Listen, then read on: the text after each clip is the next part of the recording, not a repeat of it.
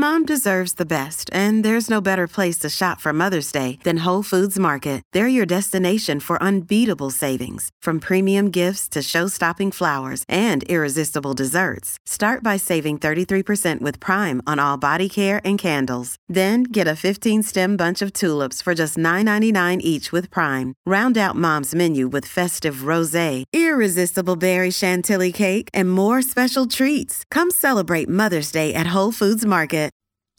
Dr. William Li. This guy you're going to love. I love this guy. I think we're actually going to be friends after this episode. He even gave me his real email address. Because once in a while when you do a podcast, you really connect connect and that that's what you'll hear today because he's first of all fills a void that I feel as though I want to continue to help people and advocate about and that is health and wellness and food. And these are areas that I'm not really an expert in. And it's about time we found one. He's the author of Eat to Beat Disease. He has a very famous TED talk that has gone viral called Can We Eat to Starve Cancer?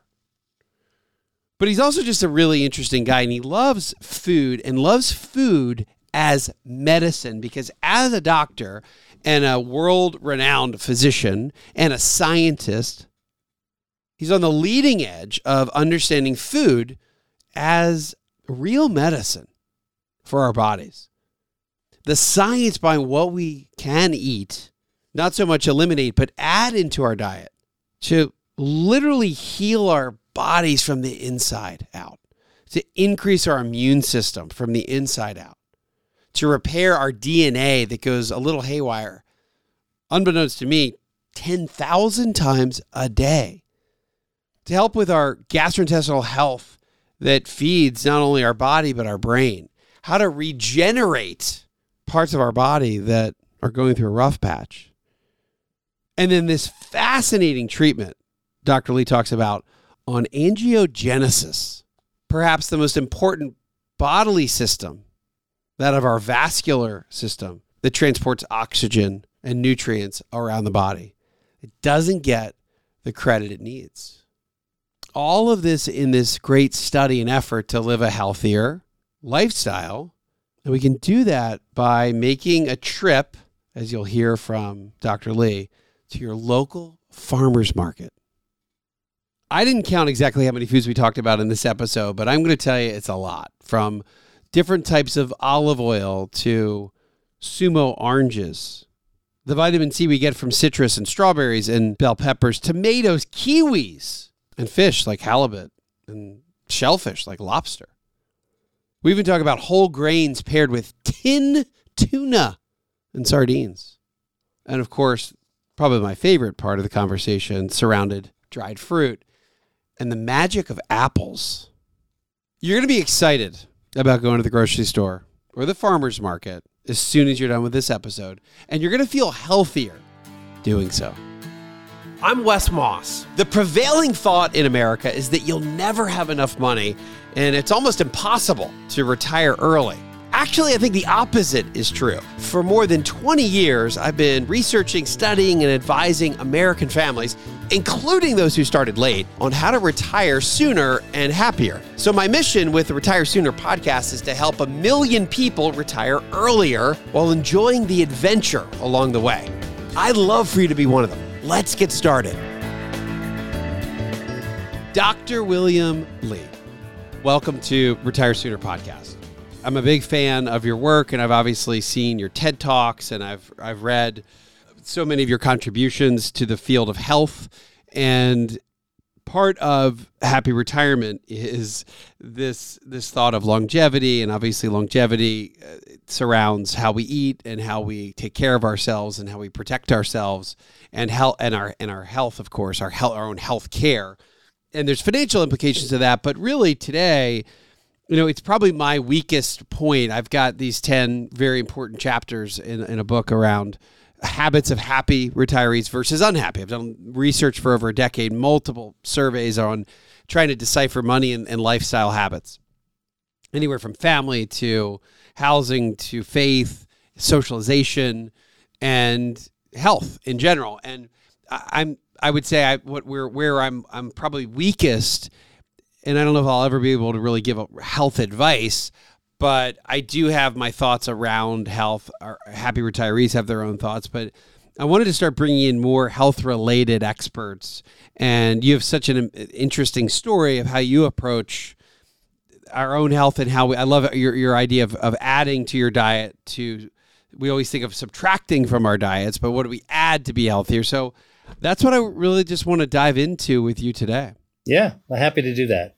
By the way, where are you? I'm in uh, New England, outside of Boston. Okay, cool. Well, so we quick seven. We do we do lightning round, get to know you questions prior, not at the end, but in the beginning. Okay. So we're going to start with those seven. Number one, anything first thing comes to your mind. Very quick, get to know your audience. How to get to know Dr. William Li. The uh, favorite song to sing. Wow. Well, I'm not a big singer, but I, if I had to do a lightning round uh, thing, you know, I, I would say, gosh, I enjoy music a lot, but I don't actually sing a lot. Well, that's okay. You could always just say favorite song. It's okay. Unless you have like some secret karaoke song that you love. No, I'm not a no. You know, I I I I have been listening to different um, covers of John Lennon's Imagine in the last Ooh. couple of years. Nobody is going to argue with that. That's an, an amazing song, and, and, and know, everyone that does it, it's amazing. And, and, you know what it is? It's sort of like you, you. It's a song you can't screw up. Almost anybody can sing that and make it meaningful. Yeah, and play it too. It's a it is it's like an amazing song, easy but beautiful to play. How about favorite core pursuit in life? Core pursuit on our show is basically hobbies on steroids. Yeah. You know, um, I love to explore food, not hmm. surprisingly mm. from what I do. And so when I travel, uh, as I'm sure many retirees get the chance to do uh, on their own terms, uh, you know, when I get to a town, I the first thing I do is I head to if they have a farmers market or a village market. It's the first thing I do. Oh, that is cool. Bags, and I, I can head, totally envision that. Yeah, I, I, head right to the market. Um, you know, when back in the day before they had uh, your camera on a phone, I'd just take my camera with me. And you know, what's interesting. Before I've had my first meal in a, in a new place, if I can get to a village market or a town market, um, I would I, I will literally just wander through, find things that interest me that seem to be to call out the character of the place, and I and I actually kind of anchor my first impressions of a place by the foods that I see. Uh, so cool. Okay, I see you doing a show, Parts Unknown, with Dr. William Li. uh, favorite instrument, either to play or to listen to? Piano. I've been playing piano since I was four. Uh, that okay, cool. And I'm sure you can play Imagine. It's pretty. It's it's beautiful, right? Uh, favorite of your either your own books or your uh, your favorite book in general. You know, I one of my all time favorite books is a novel, fiction novel, uh, by a um, secretive author who passed away. His name is Trevanian. Hmm. And uh, I loved uh, the uh, book Shibumi. Uh, Shibumi. Yeah, do you know about that? I don't. I don't know. Yeah. All right, it's it's it's it's an awesome book. You should check it out. Uh, the author um, uh, was a was, he he only went by pseudonym. Was actually named Rodney Whitaker, and he was a film professor. And he wrote his novels as if they were movie scripts, and so it's oh. very cinematic storytelling. Uh, that's very cool. All right. Favorite athlete or favorite sport or team? Uh, uh, you know, I grew up in Pittsburgh, Pennsylvania, so I'm always a Pittsburgh Steelers fan. Favorite place you've traveled in Michigan? I've only been to Detroit once, and okay. it was it's not your favorite place. and it was the, and it was literally maybe it's not favorite, most memorable. And I, will tell you why I always remember Detroit because I was in a hotel at the moment that they declared the pandemic. Oh, okay. So just a couple of years ago. That is yeah. okay. So not a great, not fond. I always ask Michigan people why because it's a kind of an underrated state, and that's why I always say Michigan. I did before that though. I did go to a nice restaurant there. It was a great place to eat. How about internationally or the world? What's your favorite place? all time favorite, uh, kind of like uh, go to places. Uh, a little village uh, on, on the northwest coast of the island of Santorini, Greece. The village is named Oia, O I A. Been there 35 times. That is truly a favorite place. People struggle with this one. It's like, ah, like here, I've been there, but that's truly your favorite place. Uh, I nailed it. Yeah, that is cool. All right, well, that, so that's going to come back up because I have a feeling that's going to play into our story today uh, as we go through our own cinematic script here for with uh, Dr. William Li. Tell me about your work around the human body and health, and what should we know about keeping our body healthy as we age? Look, um, I can tell you that I'm a physician who is an internal medicine doctor. So I take care of men and women, young and old, healthy and sick. And my orientation has always been to try to keep people as healthy as long as possible. But, you know, people slip off the roof of health. And my goal has always been to get them back onto the top of their game as opposed to just writing prescriptions and keep on chasing them with things. And that's kind of the chronic illness thing. And when you're talking about, you know, the whole idea of retirement, uh, I've had a very particular um, uh, perspective on this, which is, you know, we so often think of retirement as uh, something that is we get our life, uh, we get to enjoy our life after we actually retire or put away our work or employment life. But in fact, the health component of our life is with us always. Mm-hmm. And to the extent that you really get to enjoy yourself during your um, third chapter, for, let's call mm-hmm. it, uh, sure. and and uh, uh, the the fact of the matter is, you want to carry your health as as in as vibrant a way with you as possible. So it's not the time to finally start thinking healthy, but you know to pull the threads that have always mattered to you um, so that you can actually really uh, continue to enjoy your health. So here's what people need to know. They need to understand what is the definition of health. Because when I was in medical school, we were always taught disease and how to define disease. We knew how to, we were taught how to define cancer and heart disease and Alzheimer's and obesity and diabetes, you know, the litany. But when you actually ask, well, what is health, doctor? Most people are flabbergasted because, well, isn't health just the absence of disease? If you're not sick, you're well, you're healthy. Mm-hmm. Totally wrong way of thinking about it. Hmm. Our health is not the absence of something. Like that's uh, that's a very challenging uh, concept. If something desirable is the absence of something undesirable, you can't operationalize it. So that's what I spent my career really trying to figure out like what is the definition of health? And it turns out health is not just the absence of disease. It is the result of our body's own hardwired health defense systems that are that are formed when we were in our mother's womb that fire on all cylinders from the time we're born until our very last breath. These health defenses are basically the swashbucklers that are inside our body that defend our fortress and uh, and so biologically, you know, I've actually taken everything that I know from the career I had in drug development, and I've been involved with 42 FDA approved drugs for cancer and diabetes and vision loss, and I've sort of just cranked the turret instead of just looking at pharmaceuticals to say, well, what happens when you actually throw medicine, uh, drugs, and uh, into the system, and then to ask what happens when you throw foods into those systems, and then you can start to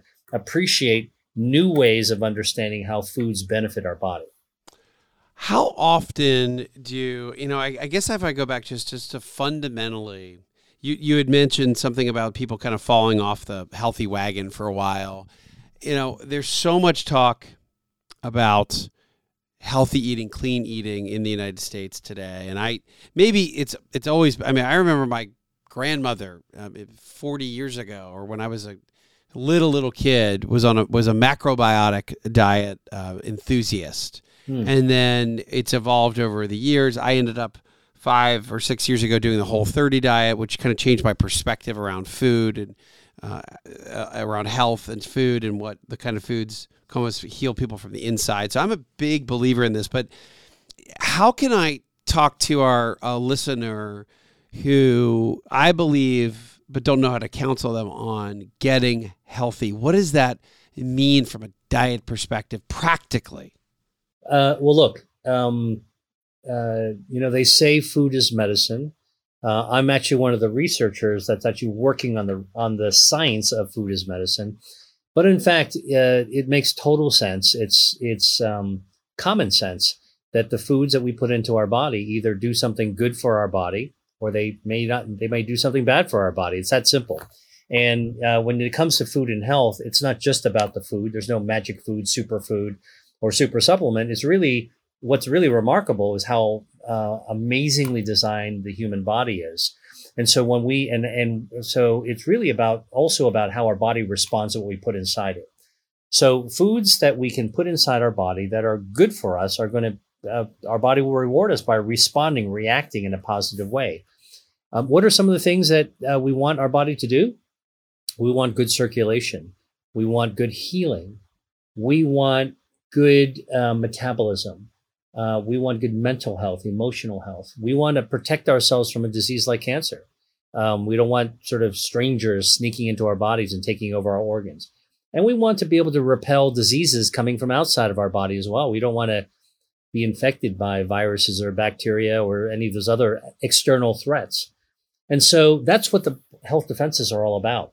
These hardwired systems, angiogenesis, which we'll talk about, uh, our regenerate, our regenerative defenses, our stem cells, our microbiome, our gut health, our DNA, which is our protects us against the environment, and our immune system. These five health defenses really are the cornerstone to how we stay healthy when we're kids, how we stay healthy when we're in you know middle of our busy kind of careers, and also how we stay healthy re- regardless of when how what age you retire we take this with us all the way to the ends of our natural lives.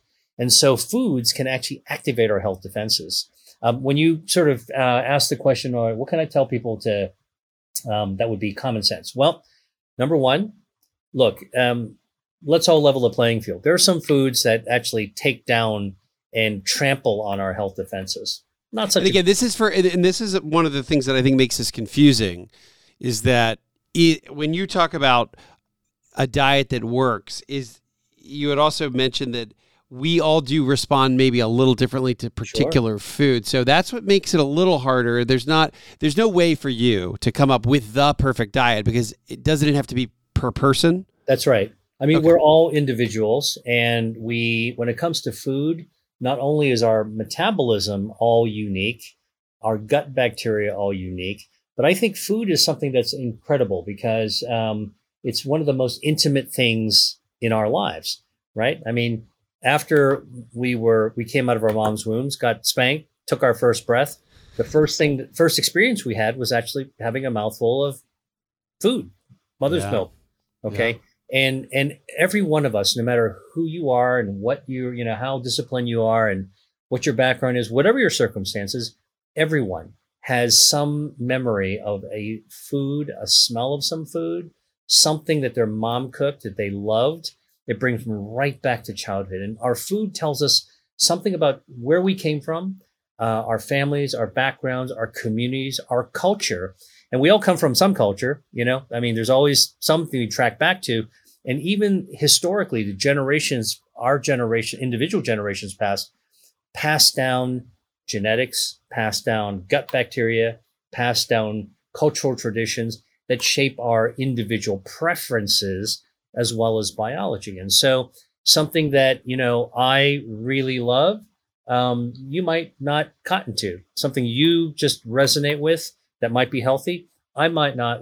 Um, uh, I might not fancy as well, but that's okay because you know what I write about in my book Eat to Beat Disease. There's more than 200 different foods I've identified that activate one or more of your body's health defenses. So it's not like it's going to be hard to find something that's There's good plenty, right? There's plenty on the shelf. There's plenty in the farmers market to your point. Exactly. It's you know, I mean, and I would say the thing that people need to understand is the healthy food is eating healthy is actually leaning into your own preferences, the foods that you actually enjoy that are good for you, and then leaning into the abundance of what Mother Nature actually provides us.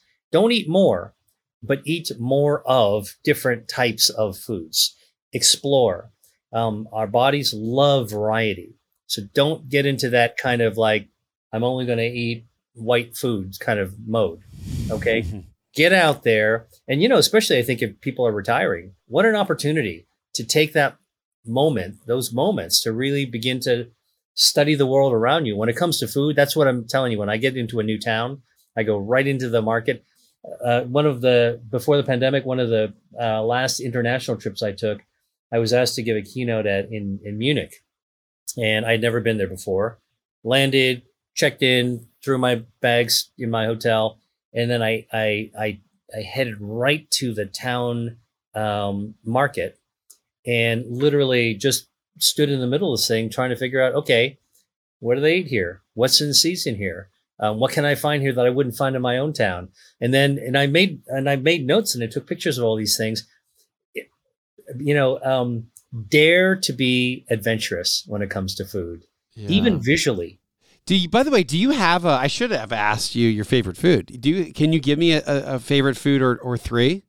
Oh man, I could give you a lot of different f- f- favorite foods. Um, you know, I mean, I always drink tea. I love tea, Yeah, and I also yeah. drink coffee. I spent some time living in Italy, and I got into the coffee habit. Um, went to medical school, so I had to drink my share of uh, of coffee to stay awake. um, but uh, foods that I really enjoy. I mean, you know, it actually changes by season, but the, some of the things I'm I'm enjoying right now. Um, uh, I am, uh, and people might think this is odd. Um, I'm really getting into um, tinned fish. Oh, cool. So, like, uh, what would be? Give me an example of a t- uh, fish that you would. Tinned sardines Yeah. uh, packed in oil with a little bit of piquillo pepper. Okay. Uh, or actually, uh, and and another one I had is tin tuna in or, uh, olive oil and oregano the other day. Why am I interested in that? Well, number one, Yeah. it's um, By the way, that's about the last thing I would have thought you would say. what Well- is your very favorite food? Fish wrapped up in, In in metal. Okay. Yeah. Yeah. oh, okay. I mean, look, you didn't say what you know. What's my favorite Michelin star meal I've ever had? But but I'll tell you what I'm what I'm thinking about these days. I'm trying to figure out, and, and this pandemic shaped this a lot. Like I was trying to figure out, you know, in the early in the pandemic, we all had to eat, and so everybody ran out to get stuff back for their pantry and their in their homes. And so I wound up you know, figuring out like, okay, omega three fatty acids, marine omega three fatty acids are found in smaller fish lower in the food chain, and you can find that uh, pre-packed and tin for you. And yeah, you know, when I was growing up, I always thought that like canned tuna was like cat food, yeah. right? Um, and maybe it was cat food, but the, the but By the way, I love canned tuna. By the one of the, I have a very fond memory. I used to live in Spain for a little while, and we always Yes. got canned tuna. yes, And it, and I have a, a fond memory of that Yes. with, with the oil, and it was just it was and wonderful. yeah. And I'm just telling you, Spain, Portugal, south of France, Italy, Greece, they do canned tin fish like a like it's a it's a fine art. They take the finest quality of fish, they they really fillet it down, they pack it with these incredible oils and flavorings. And when you you you can have a whole lunch just by ripping open the top and popping a fork in there, and you've had this incredible meal. So what I do now is, you know, I'll take um, some whole grain, whole wheat, whole grain pasta. Um, I'll, I'll boil it up. I, I, I'm I, I'm trying to be. I'm actually writing my next book, so I'm trying to be really practical about this. I don't have a lot of time, but I like to make my own lunch. I'll, I'll take uh, some pasta, a little bit. I'll, I'll boil it up, whole grain, and then literally I will um, put a little olive oil into a pan, extra virgin olive oil. I'll open up a tin. I'll fork the meat in there and I'll break it up. I'll throw a handful of capers in there, squeeze some lemon, throw some oregano, just heat it up, put it onto a bowl, and man, that's like a Mediterranean meal from heaven. Yeah, so good. And you're getting your omega 3s. Another day is here, and you're ready for it. What to wear? Check. Breakfast, lunch, and dinner? Check. Planning for what's next and how to save for it? That's where Bank of America can help. For your financial to-dos, Bank of America has experts ready to help get you closer to your goals. Get started at one of our local financial centers or 24-7 in our mobile banking app. Find a location near you at bankofamerica.com slash talk to us. What would you like the power to do? Mobile banking requires downloading the app and is only available for select devices. Message and data rates may apply. Bank of America and a member FDIC. So again, we're going back to practical for our, our listeners, which would be, hey, I want to get on some sort of diet. You, the way to your point, you you read a book like a, an Eat to Beat Disease, which you've written, and you end up with a long, long list of things that you're going to find some things in there that you do love a lot. And and it's interesting. So practically, so is the first step is to explore. Well, look, I mean, here's what I. This is what I tell people to do. If you can get my book, um, take a sharpie and literally flip to the tables of all the foods. Any food I list in there is good for you, and start um, circling the foods that you you like. Okay, um, and everybody's going to be circling something different. Then I tell them take out your cell phone and take a photograph of that page, and then go shopping. And when you're when you're in the store, open your picture, your photos, and look at what you circled, and start with those. Buy those and plan those for your meals. Because if you already, if you're starting with the foods that you already love that are good for you, um, then you're already ahead of the game. Like you know, a lot of people are are are are stymied about healthy eating. They don't know where to begin. They're like, you know, I must have a terrible diet. I don't even know where I would start. And this is my my tip.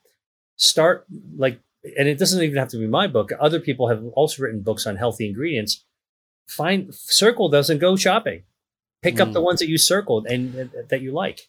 I like that because I get into a rut, and and I know that again. I think that uh, you know I love a, a salad with avocado, tomato, uh, and a couple other things with oil and white wine vinegar and salt pepper. To me, that is really wonderful almost every day of the week. But but then adding to that, I seem to get in a rut, and and it's hard to go beyond that same salad I've made a thousand times, and it's great. But I do kind of get sick of it, especially if I'll have it three days in a row. By third Monday, Tuesday, Wednesday, by Thursday, I'm like, oh, I really just don't want another one of the same yeah. butter lettuce. But so uh, so it doesn't matter. It doesn't have to be just be your book. It could be any book, but that that that talks about healthy foods. But let's go back to the five. So the androgenesis, the re- uh, regenerating of your body, the micro bacteria in your gut, and DNA and immune. Uh, tell me about how food can activate those defenses. Mm. Well, first of all, I have to tell the story of like you know. So in my career, I I was very interested for years looking at um, what are common denominators of disease, right? So if you think about cancer, heart disease, stroke, blindness, arthritis, they all seem like very different diseases. Billions of dollars are thrown by at researchers to do the kind of studies on them. And so you wind up having these discoveries that are an inch wide and a mile deep. Mm-hmm. And, you know, where's the cures? Where's the treatments? And so what I set out to do 30 years ago is to say, rather than look at what makes diseases different from one another, let's take a look at let's turn let's upend that entire approach and see what makes diseases the same. Uh, one of my mentors once said, "If you drain the Pacific Ocean, you'll see how all the islands connect." All right, and that's what I was interested in is sort of like all the interconnections between the the the diseases. And I looked at angiogenesis, how the body grows blood vessels, as one of those common denominators, because angiogenesis, um, which is all about blood vessels, Uh, uh, uh, is profoundly important for defending our health. We've got 60,000 miles worth of blood vessels packed inside our bodies. These are the highways and byways of health because they deliver the oxygen that we breathe and the nutrients that we eat to every single cell in our body.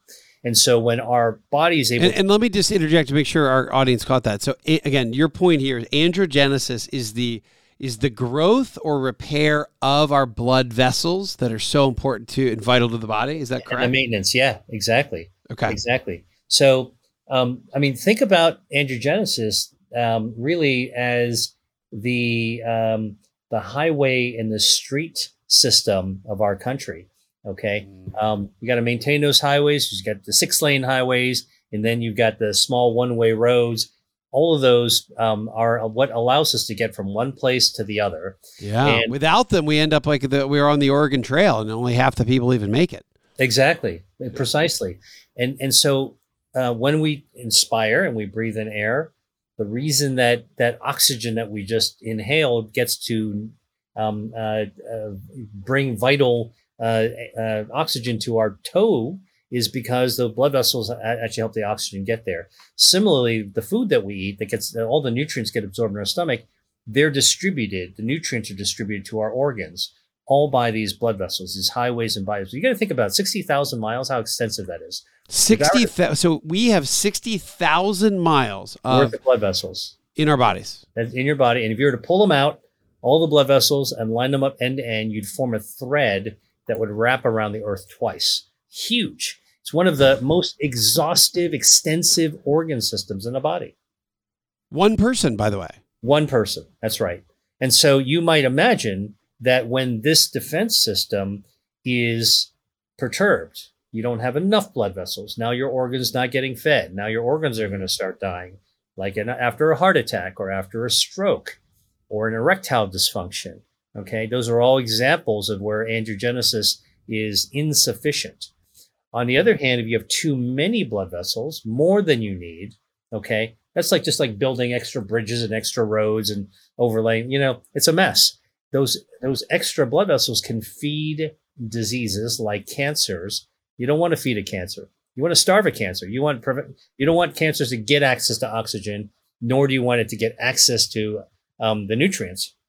You want to cut off the blood, uh, blood supply to cancer. Your body can actually do that as well.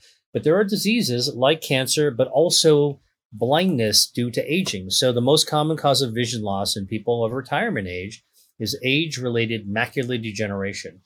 And, and, and the reason that people lose their vision, and I've worked on this for the last 20 years, is because abnormal blood vessels grow in the back of the eye, shouldn't be there. They leak. The leaking fluid and blood actually destroy your vision. Your hmm. eye has to be crystal clear, but when they're growing, and so biotechnology, which I've worked on, has been able to uh, uh, prevent those bad blood vessels from growing in the eye. Also, been able to starve cancers by cutting off their blood supply. And what I did is I, uh, because I've been involved with the research for all this, I said, well, what happens when we throw food into those same development systems? What does green tea do? What does garlic do? What does what do scallions do? What does um, uh, figs? What do figs do? And when I started to throw food. Oh, by the way, I love figs so much. I just oh, yeah. discovered them. Someone gave me figs for my birthday, dried figs. I hadn't had one for, I don't know, 20 years. And whoa, love them. But anyway, keep going. Sorry. Yeah. Well, so what, you know, what I did is I studied um, the foods in the same systems for drug development. And I also threw drugs in too. So literally you could, you can compare them head to head. And what was astounding to me was that in many cases, foods have the same potency as medicines in these experimental systems. And in some cases, they actually even better than the medicines. And so if I had disguised the name of the food and gave it a funky drug company name, BFX1300, uh, you know, like, and you were an investor, you go crazy. Like, I want to invest in that one. I want some magloxygenerative, generous, yeah. right. So the, the, the, the amazing thing is that, you know, truly we're beginning to take a scientific approach to un- unlocking the the potential for food. And it's not just in the laboratory, but we're able to study it in the clinic as well. And that's what really allows people to understand how do we starve cancers by eating foods that help to cut off our blood supply, prevent extra angiogenesis? How do we eat foods that can grow up blood vessels to help us um, uh, develop more nourishing blood vessels? And the amazing thing about the body is that with food, anyway, you cannot cause more blood vessels than you need nor can ah, you starve. I was just going to ask that. Okay. It's okay. The Goldilocks zone, we call it. It's not too hot, not too cold, not too hard, not too soft. Your body's health defenses know how to work in a, within a band of perfect function. It can be a little higher, a little bit lower, but our body lawn mows any extra blood vessels and it'll throw grass seed on to grow where there's bald patches. But it, but it will do so best if it is nourished with the food food that right that will and again you said that you again let's say you're you're you're eating a food that's good at androgenesis meaning it helps grow. Yeah. Or is androgenesis both? It's it's it's essentially it's, it's keeping both. the goldilocks zone. Yeah it's keeping the goldilocks zone. It's oh it's key, again i was thinking that it was one would be really good at growing and one would good at, at shaving but you're saying it it helps keep a tight band on the right amount of blood vessels. Exactly. Got it. So so you can't eat you can't overeat these foods well, you can't eat that you cannot use these foods to achieve overage Got where okay. you would actually threaten your own health. Can you give a couple examples of good androgenesis type foods? Yeah, great. You want to grow blood vessels? I'll give you a couple of examples. Um, uh, apples, uh, dried fruit with fruit peel. There's a natural chemical called ursolic acid that's found in the peel of apples and apricots, and um, uh, that fruit peel uh, actually uh, stimulates blood vessels to grow naturally, um, uh, like in the bald spots. It's kind of like the the the, the, grass seed to kind of um, help fill out your lawn. Now you want to starve. Uh, you want to prevent the blood vessels growing on the other side. The um, uh, a good one would be um, uh, pomegranate. Pomegranate juice contains a natural chemical called ellagitannin. The ellagitannins actually are anti-angiogenic, and so actually, if the vessels try to grow too far up, it's kind of like a weeds growing too high up uh, in a golf course. Guess what? Yeah, uh, your body would naturally mow it down, but if your body needs a little help, the ellagitannins will, will also help to mow, da- mow your help your body mow it down. Hold on. Okay, so wait, hold on. So let me go. Maybe I didn't understand it. So, so some of these foods are pro growth, some are pro trimming the growth. But what if you, what if you accidentally ate all pomegranates and, and no dried apples, as an example? You can never using food. You can never go below that zone. Got it. Okay. Okay. So you could you don't have to worry about which ones so much are pro versus non. But either way they're androgenic in general, they're all good. Exactly. Precisely. So I can eat dried fruit and pomegranate or one of the same. Yeah, What's another? Give me one more example. I love all that. I love these food examples. Uh, uh, um, walnuts. Okay, uh, walnuts are a good source of uh, healthy uh, fats, uh, plant-based omega threes, and they're an amazing source of dietary fiber. Dietary fiber, when we eat them, uh, uh, we when we eat a walnut uh, or any tree nut, frankly, macadamia, cashew, pecan, pistachio, almond. When we when we eat it, our our body, the human body, will absorb the nutrients in your stomach and, and upper part of our gut, and then everything else goes to the lower part of the gut. And we used to be taught in medical school that all that fiber, like you have dietary fiber, it kind of irritates your colon, so you stay regular, and that way you're not constipated. That's totally the wrong idea now. Like we've Hmm. completely changed our mind. That dietary fiber is actually feeding our gut microbiome. So think about all this healthy gut bacteria. Look, we've got 40 trillion, we are, you and I are made of 40 trillion human cells, but inside our gut uh, is another 39 trillion bacteria. All right. So we're one to one, one part to one, one part human, one to one part bacteria. And a lot of the, most of that bacteria live in our gut. When we feed, when we eat something, we eat first. Uh, the human part of us eats first. The rest of it goes down to feed our gut bacteria. And that's what's so profound. We give our gut bacteria room and board. We let them live in our gut. We feed them uh, the foods that we eat. And by the way, this is why it's also important what the foods that we, we're eating. If we eat something crappy, junk, okay, um, uh, overloaded with sugar, overloaded with preservatives, um, ultra processed foods, not only are we not getting the human part of us not getting the most we can out of that opportunity of eating, but we're also dumping junk food to our gut bacteria. Now, our gut bacteria uh, uh, is responsible for lowering inflammation, helping our metabolism, uh, even text messaging our brain and telling our brain to release social hormones. So when we screw up our gut bacteria by eating foods that disrupt it, think about like putting toxin in the uh, on the Great Barrier Reef. You're destroying that ecosystem. The whole area is not going to be very happy. Not only is your tummy not going to feel good, your brain's not going to feel good, your metabolism's not going to feel good. But tree nuts. So if I eat a bag of Snyder's pretzels and a Papa John's uh, cheese stuffed pizza with lots of sodium and carbs and sugar and all those things, that's just like wreaking havoc on the gut. I would say of the type of meal that you would be having a lot, you know, the, t- the, the way, you, the type of things that you'd be having with that, the most harmful things would be the soda, whether it's a regular soda or diet soda. Um, the extra, you know, like a typical can of soda, which is very common, people have 10 teaspoons of refined sugar in each cup. All right. That's way too much for the body. and that overwhelms. And it's actually kind of it's kind of toxic for your gut microbiome.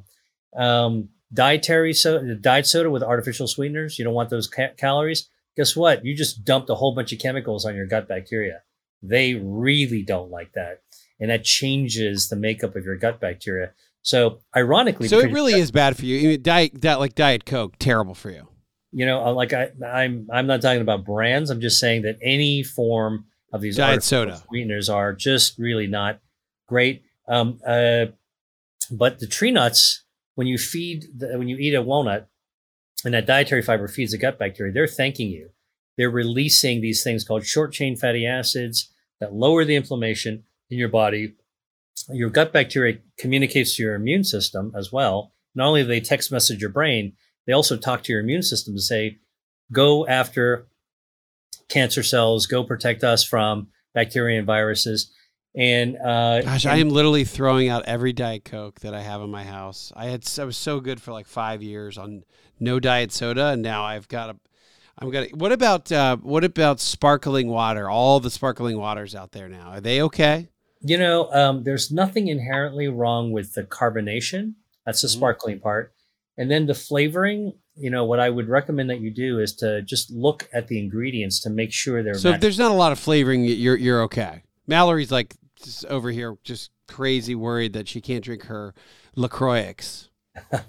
look, just you know, whatever it is you're drinking, just make sure it doesn't have a ton of added sugar. It, okay. it and as natural a product as possible carbonation for you know spritzer type of things, they're they're fine. Totally. Your Lacroix um, is fine. Mallory, yeah, you're good. Uh, but I'll tell you, a study of, of walnuts was amazing. There was a, a study done by over a dozen major cancer research centers looking at 800 patients with stage three colon cancer. Mm-hmm. Okay, it's pretty advanced. They're getting surgery, radiation, chemotherapy, all the rest of the stuff. And then they follow them for a number of years to figure out like who did better. And it turns out that those people who ate two handfuls of tree nuts, like walnuts, actually had a 50% decrease in mortality.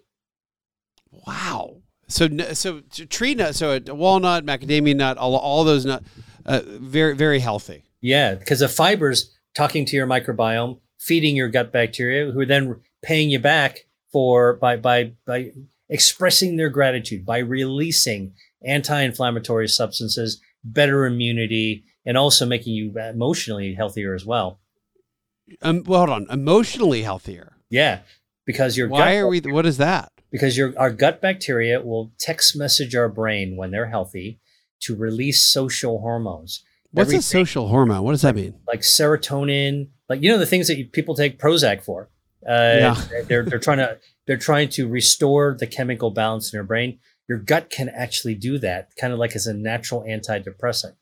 Um, and so that's why gut health is, you know, poor gut health is associated with depression and schizophrenia and uh, ADHD and a number of other kind of challenging mental health disorders. So what we're beginning to realize is that as we dig deeper and deeper and deeper into our gut health, just how profound um, uh, this health defense system of our gut microbiome could be. Let me tell you an upside.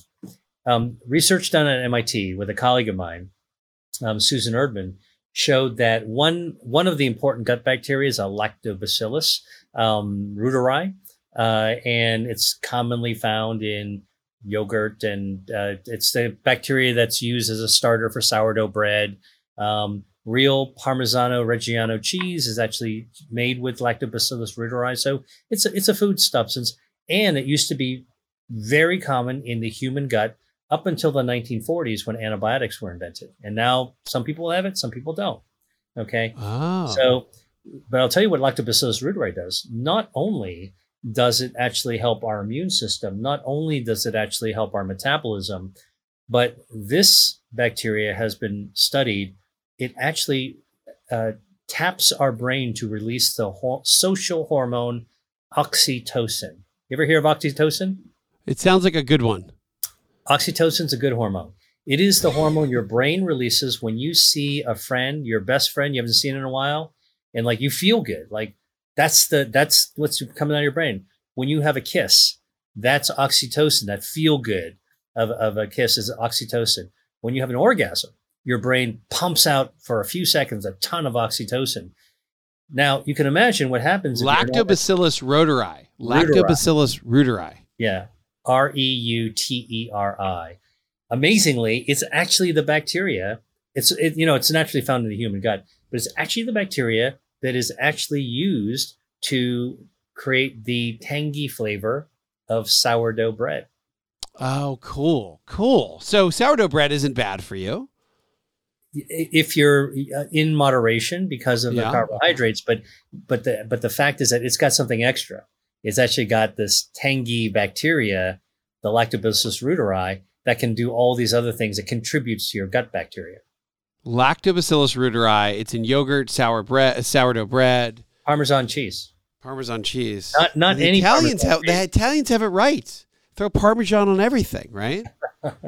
Well, um, and, and it's the one that's the real Parmigiano Reggiano, which is different than the kind of like the mass produced uh, Parmesan that you can find, you know, in most places. okay, so let's go to so we have androgenesis, and then, then all the, you kind of have these. uh, Well, you have androgenesis, then you have the other these other four regeneration. We talked a little bit about gut, DNA, and then immune system. Let's go through the, the others on Yeah. on the impact of food on these other areas. Yeah. So let's talk about regeneration. So uh, when I was a kid, um, probably you as well, you know, my kindergarten teacher told me that starfish regenerate, uh, salamanders can regenerate, and unfortunately, humans don't regenerate, right? So, but that Yeah. that chapter is now being torn out of the textbook and thrown away and rewritten. The new chapter says humans, in fact, do regenerate. We regenerate slowly. Uh, we can't grow a new arm or leg, but you know, our liver regenerates, our lungs regenerate, our gut regenerates, and our immune system regenerates for sure. And so, how do we regenerate? How do we heal ourselves from the inside out? This is all, by the way, invisible repair. You don't even know that your liver needs to be replaced or, you know, uh, part of your lung needs to grow. Your body knows how to do that uh, for you. And uh, the, the way we regenerate um, goes to stem cells. Now, you probably know you can go to a strip mall someplace and find somebody that can inject some stem cells into your knee or your ankle or your elbow, right? For for joints. Like those those those kind of clinics are everywhere. Well, I've been involved with the, the kind of the real hardcore biotech stem cell therapy. And here's what I can tell you. We're not ready for prime time yet. It's very promising for the future. We got so much more to do to be able to perfect it as a medical treatment. However, Mother Nature's beat us to it because we already have stem cells in our body, and foods can make our stem cells come out and, and speed up the repair. So, where do we get our stem cells? We get our stem cells from um, from the womb.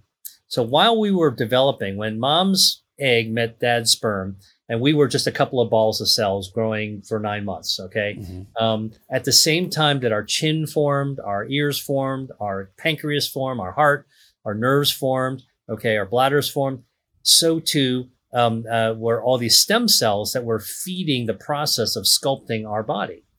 Now, when we were born, pretty much the stem cells did all their uh, had already done all their job, but we had overage. It's kind of like painting a room. Like you know, you're going to buy a couple of extra cans of paint. You, last thing you want to do is run out of paint before you're finished, right? so you're done with the paint, and what do you got? You got a couple of extra cans. You put the cap back on and stick it in the garage, and that's basically what happens when we're born. We're fully formed. We have some overage of our stem cells because we didn't want to run out, and those extra stem cells, of which there are 70 million of them, are packed into our bone marrow. And those extra stem cells wind up being reserves for us so that as we go through our life, if we actually need some regeneration, we just call out the stem cells. So, what are the foods that can actually do that? Yeah. Turns out that dark chocolate is actually one of the foods that's been studied in humans that can call out your stem cells. So, one research study took people in their 60s, men in their 60s, retirement age, okay, who actually had heart disease and they had poor blood flow. And they um, gave them two, the equivalent of two cups of hot chocolate made with dark chocolate. Think 80% or higher cacao, right? Mhm. you know, you look at how many how many percent cacao, eighty percent or higher. That's really dark. Now, cacao is a plant based food. Cacao is not doesn't come in a wrapper like in the shape of a kiss, a Hershey's kiss. Cacao comes from this big pod. It's like a football size thing it's plant, made of a plant. It's got dietary fiber. It's got natural bioactives, polyphenols in it, and um, uh, one of those, uh, proanthocyanidin, calls out the stem cells from our bone marrow. So when you drink hot chocolate, more bone, more stem cells come out to, to, throughout our body, and the stem cells only repair the areas that need to be repaired. So this study that looked at these 60 men, I mean, the, the men in their 60s, gave them either a placebo or they gave them um, uh, chocolate, dark, dark chocolate, dark chocolate, hot chocolate, dark chocolate twice a day, and they found over the course of a month they could double the number of stem cells in their bloodstream. Okay, and they could improve their circulation by almost double as well the resiliency, the agility of their blood flow was also improved. And think about that. If uh, the the ability to be able to improve your circulation, you know, as we are in that third chapter of life, is amazing. Gives you more energy. Your brain's got better blood flow. You got better cognition. You know, um, uh, the the other bits and parts that you want good blood flow, better regeneration as well. And so, huge implications of this regenerative system um, that foods can actually um, uh, stimulate. Barley is another uh, food that can actually stimulate stem cells uh, as well. But we need to do that with the exclusion of, of sugar. Hey, it's Ryan Reynolds, and I'm here with Keith, co star of my upcoming film, If, only in theaters, May 17th. Do you want to tell people the big news? All right, I'll do it. Sign up now and you'll get unlimited for $15 a month in six months of Paramount Plus Essential Plan on us. Mintmobile.com slash switch. Upfront payment of $45 equivalent to $15 per month. Unlimited over 40 gigabytes per month. Face lower speeds. Videos at 480p. Active Mint customers by 531.24 get six months of Paramount Plus Essential Plan. Auto renews after six months. Offer ends May 31st, 2024. Separate Paramount Plus registration required. Terms and conditions apply if rated PG. If you had to eliminate a couple really toxic things, what would what would they be? You know, uh, you know, I got to go with the the things that are just um, overtly, essentially toxic. One is alcohol.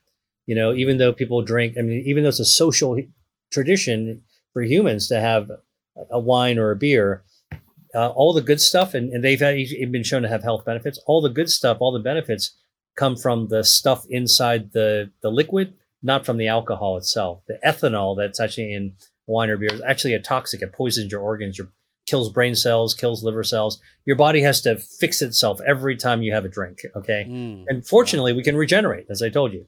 Um, but that's that's a toxin that not everybody needs to have. Number two, I would say, you know, um, uh, the the a little bit of sugar is fine. Um, a lot of added sugar, that is something you should really try to cut down or cut out. I'm telling you, those 10 teaspoons of sugar in a soda, think about it if I gave you an empty glass and I gave you a teaspoon and just and a, and a sugar bowl, and I said, go ahead and put 10 in a glass. Okay. You want to actually, and I said, now, now, now eat it. All right. That's you would never do it. It's right. Gross. Yeah. yeah. Right. So basically, that's something that overwhelms a little bit of sugar from a, an incredible juicy summer peach, something I crave, really sweet. Like that's not going to hurt you. And because your body is getting a little, a little hit of it, but you're also getting all these other bioactives and dietary. Hey, how about a uh, how about a how about a sumo orange? Have you ever had a sumo? Orange? Love those. Are they not so great? They they're, look ugly, but they you know look. What, they, you know what? I, what I love about them is they're pretty intimidating looking, right? Yeah, they're kind of gnarly almost in their, their texture. But all you do is you just grab it and you just pull on it, and the whole thing comes up rip off the skin. The sumo orange is amazing. And by the way, I'm such a huge fan of the next gen apples, and, and hopefully they're still good for us. But the combination of the of the I think it's the Honey Crisp and the Empire to make the Pink Lady or the Pink Crisp. I know it's like a designer apple, but some of those apples have gotten so good. Uh, I did a, a bunch of I don't know. I, I, had this fascination phase with apples at one point in my life, and uh, and and have discovered a couple of apples that I love. And um, I don't know. I guess you're saying the skin of apples is really really good for angiogenesis, well, correct? And and the and the flesh of the apple is good for anti-angiogenesis for for for starving cancers. Eat the whole apple. Yeah. Right. so hold on. Alcohol, sugar. One more thing to avoid. What about red meat? Am I allowed to eat steak? You know what? Okay. So this is, um, you know, there's so much when it comes to nutrition and food and health that almost becomes a religion, right? So I'm Mm. I'm a scientist and I'm a doctor and I'm working in food as medicine. I'm all about the science. I'm all about the evidence. And of course, you know, people listening to this, you, you can tell that I actually really enjoy food. I'm, I'm kind of a foodie. And so I, to me, food is also food as medicine does something that medicine can't do, which is bring you joy. All right. Um, and so I don't take the sides of like, you know, you got to be vegan, you know, if you're a good person. And if you eat meat, you're a bad person. like it's almost like that way, at how it's discussed. I'll say, look, life is for the living. And I used to tell this to my patients all the time. You, you, got to make it worth your while. Um, what I encourage you to do is to spend most of your time eating stuff that's good for you. And every now and then, if there's just something that you really love that you want to treat yourself to, go ahead and knock yourself out. Like if you're going to, I don't think that you should be eating red meat all the time, but I don't think that's one of those toxic materials you got to cut out of your life. Oh, okay, okay. I think, I think, you know, you want to, by the way, if you're going to actually eat, if you enjoy meat, not everybody enjoys meat, but if you enjoy meat, and meat does have iron and other minerals and vitamins that you can't get very easily from other uh, foods. So I, I just say that, like, but you got to like it. And I'm saying if you're going to get meat, get the best, most enjoyable cut of meat. Don't get too much of it. Don't eat it too often, but really knock yourself out by with enjoyment. Like really savor what you're actually Yeah. doing. Like You a know, the- six ounce fillet. Why not? Once a you know, week. and like, and what I'm saying is Once that a you know, this, this whole idea of in, inventing things that are ultra processed foods that that look like meat and maybe taste like meat, but oh yeah, not meat, beyond burger meat. Yeah, all that I'm. I'm just not into that, and I, I just Yeah. sort of think um, that's an ultra processed food, by the way. Oh, you're. It's what is made of soybeans. Is that correct? It's it's like ultra processed extruded stuff that doesn't look like the whole food. You know, it's not made. It's not made for the whole food. They mixed all kinds of stuff together. In fact, some of that stuff is gene- genetically modified so it can bleed. The meat can bleed. Um, uh, so Sounds. I'm just telling you, like, I think we need to go. We need to be as simple as possible. The f- old food cultures, you know, the things that have been handed down for hundreds or thousands of years, you know, it didn't stick around that long without reason. And so that's why mostly eating whole foods that are mostly plant based, um, uh, nuts and seeds, healthy oils, seafood is actually really good for you. Um, seafood is okay. Yeah, so Yes. seafood is. You could eat if if you don't want to eat a, a a steak every day, but you would be fine to eat some sort of seafood. What what is kind of a staple seafood you would? Well, you know, like? so um, Besides, well, you you've already said you like to kind of fish and tin, like a like a tuna. Well, well. So here's the thing: what's good in fish? Well, it's not. It's also it's a good source of protein, but it's also a good source of these uh, marine omega three fatty acids that ultimately, by the way, come from algae. So at the end of the day, the good stuff still comes from a plant, um, but the fish ate it. When you eat fish, there's so many fish that actually have omega threes, and even shellfish as well. Manila clams have more omega threes than salmon does, actually.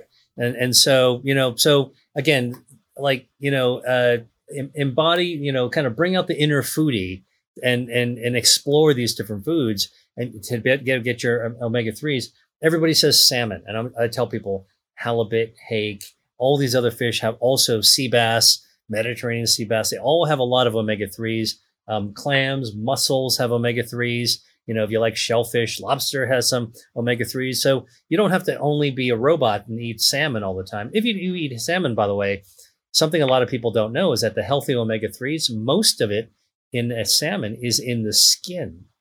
So don't be throwing away that skin. That's all the good stuff. So then you got to prepare it in a way where you're going to eat the skin, like make it nice and crisp, so that you know, like the skin tastes. If that's done right, by the way, in a good Mediterranean or Persian restaurant, the skin of a salmon is just it's so good. It is it is the best part, but it's Yeah. not everywhere that you find it done well enough to do that. precisely, Yeah. precisely. I can tell you're right some, I can tell you're place. somebody who appreciates uh, you appreciate food. Yeah, I really do. I mean, a guy. Yeah, I feel like every human does, but I, I get made fun of in my family as the as the non foodie, only because because I've got a couple of siblings that all love to cook, and I, I actually do too. Ironically, I secretly probably cook almost as much as they do, or like it just as much as they do. But I think that that I get chided a little bit because I also like any non fancy food. Like I love, I would be totally fine with a hot dog and mustard and relish. I know that's terrible, but that for some reason cancels me out of the family foodie camp. Well, tell them about tell them about the uh, the the pasta with the tinned fish. That's a that's an ultra simple.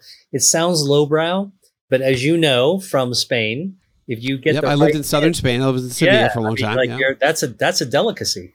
Yeah, I love it. All right, so let's go to kind of our gut, our DNA, and then I know this all kicks into the immune system.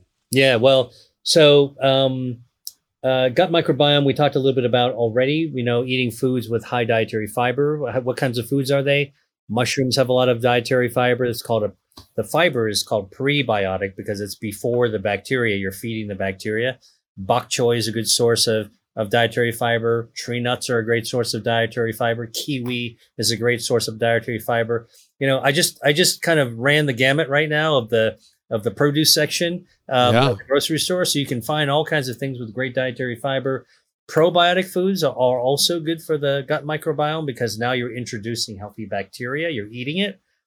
Kimchi, sauerkraut, yogurt. You know, uh, you like anything else, you want to make sure you understand the provenance of where your food's coming from and what's been added into the food. You don't want a lot of stuff that's been doctored up.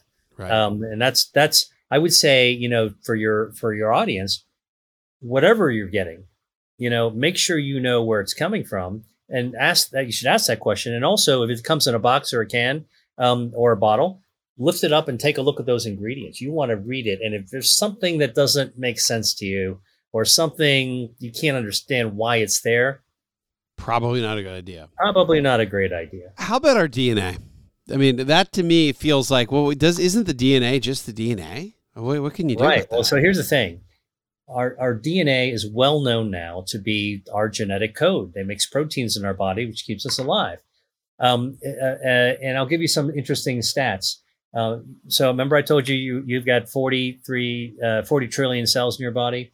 Well, each cell, if I were to take one of the cells out and put it under a microscope, and I were to take a tiny little dissecting knife and open up your cell, and wanted to get your DNA with a pair of forceps, I could pull out a six foot strand of DNA in in one every- cell. in one cell.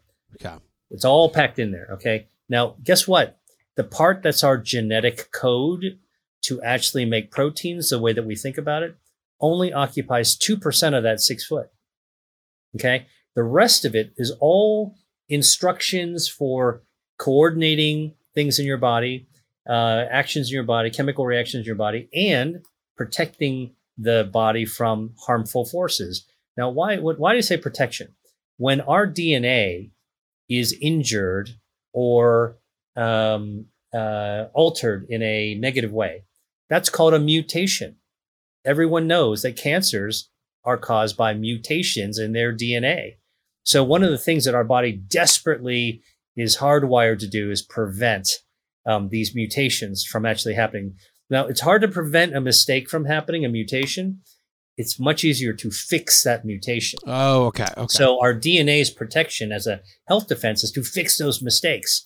How many mistakes do you think your body makes, uh, or a typical person, human's body makes every single day in terms of their DNA?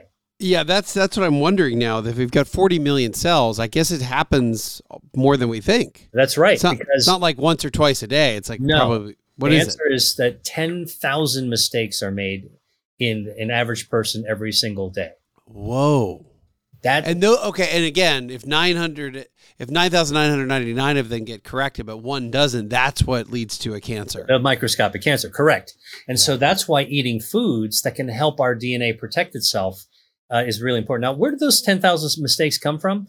Well, some of it comes from just the copy paste mechanism of 40 trillion cells. It's really hard to do that perfectly.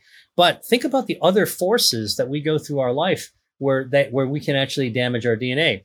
Look, um, you know, going to a sun tanning uh, uh, uh, uh, clinic not good for you. Laying tanning. You know, Yeah. burning on the beach can mutate your DNA. But you know, it's ultraviolet radiation, and so is sitting in traffic with your window down and the sun shining on your forearm, also causing damage to your DNA. So how come you don't get arm skin cancer in your arm? You know, after sitting in traffic for your career, because your your body's DNA the protection is fixing it. Here's another one. What about like if you're, you know, putting uh, at a filling station, filling up your car with gas? I always ask people, do you stand upwind or downwind? And people look at me like, uh, I don't know. Why do you even ask? If you are smelling the fumes, the gas, you are downwind and you are inhaling these solvents into your lung that's causing mutations in your DNA in your lung. So how come you don't get mm. lung cancer from going to fill up your car with gas? Because your DNA is fixing itself. Fix Here's it. another one: radon. Just a basement. Radiation coming up from Mother Earth is also frying our DNA from the soles of our feet upwards. How come we don't develop foot cancer? Because our DNA is fixing itself. So now, obviously, it's to our own advantage to tip the odds in our favor of not having those mistakes, helping our body fix those. So, what are some of the foods that can actually help fix our DNA? Well, citrus foods that actually contain vitamin C, which is an antioxidant, can help our DNA prevent from being damaged. So, what are some of the foods? Strawberries, um, besides uh, sumo oranges, as you're talking about, uh, lemons and limes, uh, guava, papaya, tomatoes, all great sources of uh, vitamin C, um, red bell peppers. Um, uh, what are some other great sources of um, DNA protection? Turns out the kiwi is a good one, one of my favorites. So, research studies have been done showing eating one kiwi uh, a day and checking your DNA, your bloodstream an hour later um, is enough to actually protect the DNA damage by 60%.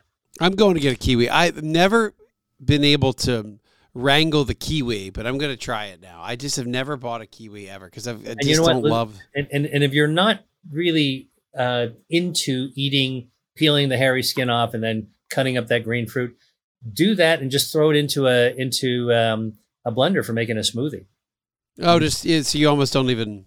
Yeah, At least you get the kiwi. You at least you get well, and it's, got, it's got a lot of fiber in it as well.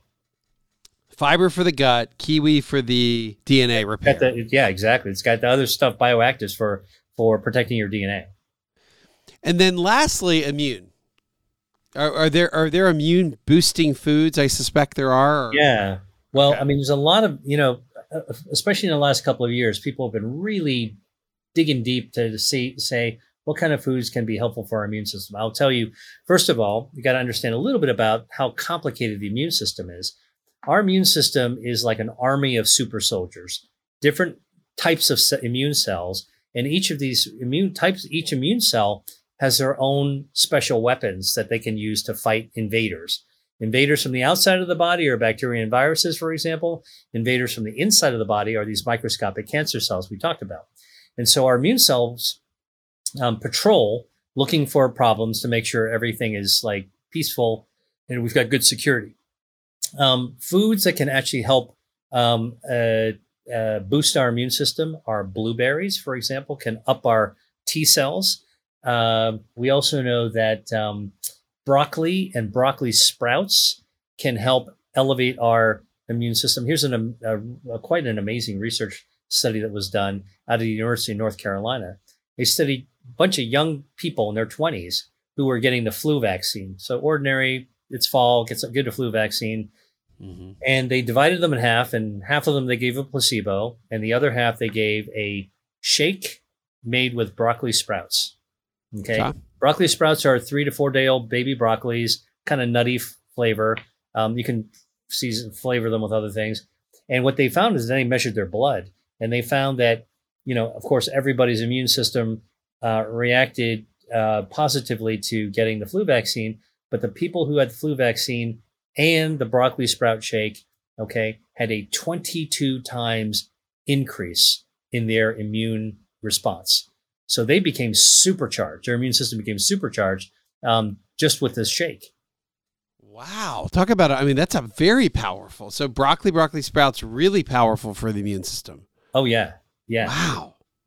So food really is. I mean, is there a world where if you if you were to take away the pharmaceutical world and start over and make food just as profitable as pharmaceuticals, is there a world where that could be? You had mentioned earlier that in a lot of cases, food is is as powerful as the as the a drug that's FDA approved.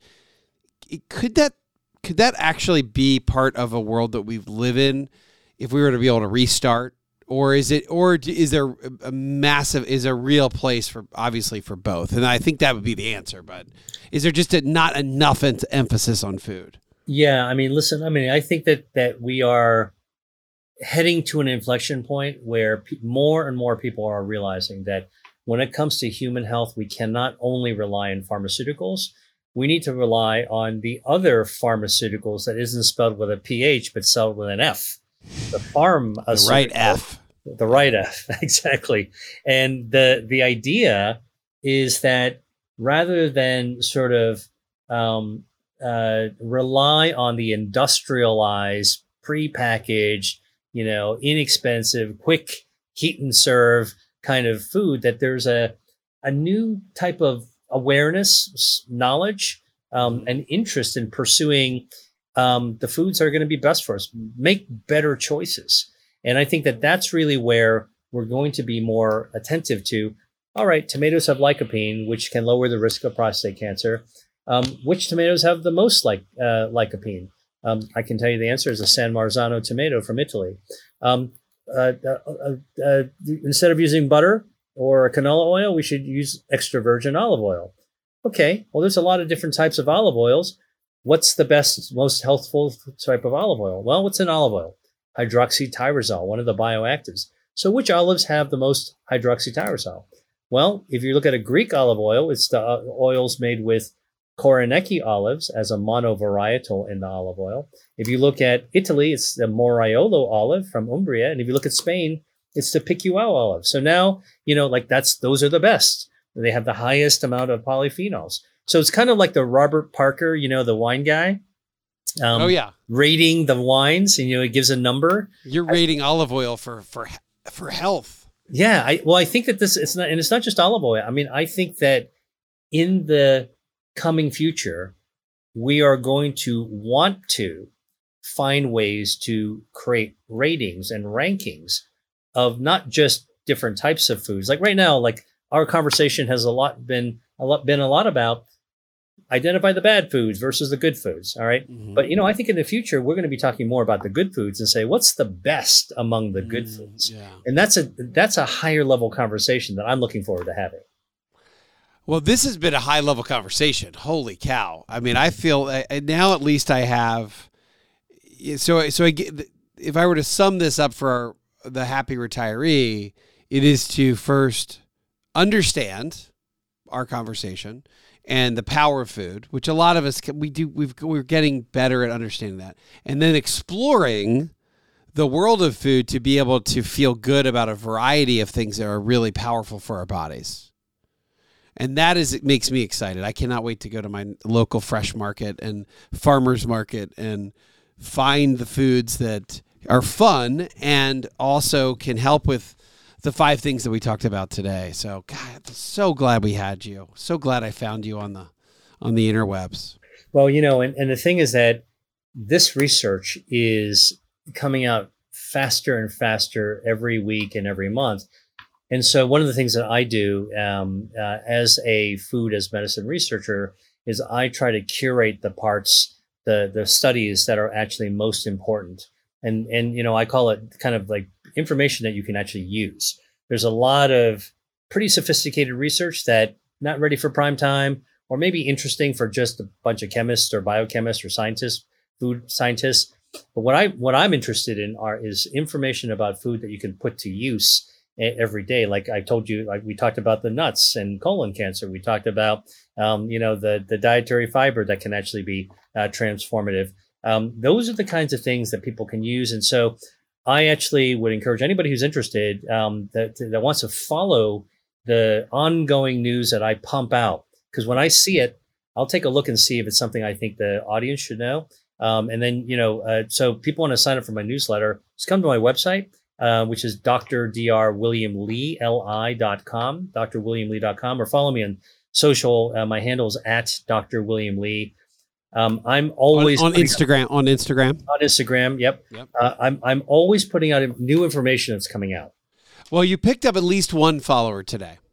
Well, thank you. Uh, you picked up one big fan today, and uh, this is exactly what what we needed on the Retire Sooner podcast. We this was this has been a void, and I'm glad we. This is so I'm so excited that we are able to find you, and this is so good, so much good information, and gives me hope that we can eat healthy. And I've I've seen the power of it. I've I've had some phases of life where I really was was good about I, I was good about eating healthy, and it just is so awesome if if we can do it. I think your job is to to help make it easier for more people to be able to do that and not feel like it's restrictive. So thank you, Dr. Li. Uh, thanks for being on uh, Retire Sooner today. My pleasure, Wes. Hey, y'all, this is Mallory with the Retire Sooner team. Please be sure to rate and subscribe to this podcast and share it with a friend. If you have any questions, you can find us at wesmoss.com. That's W E S M O S S.com. You can also follow us on Instagram and YouTube. You'll find us under the handle Retire Sooner Podcast. And now for our show's disclosure.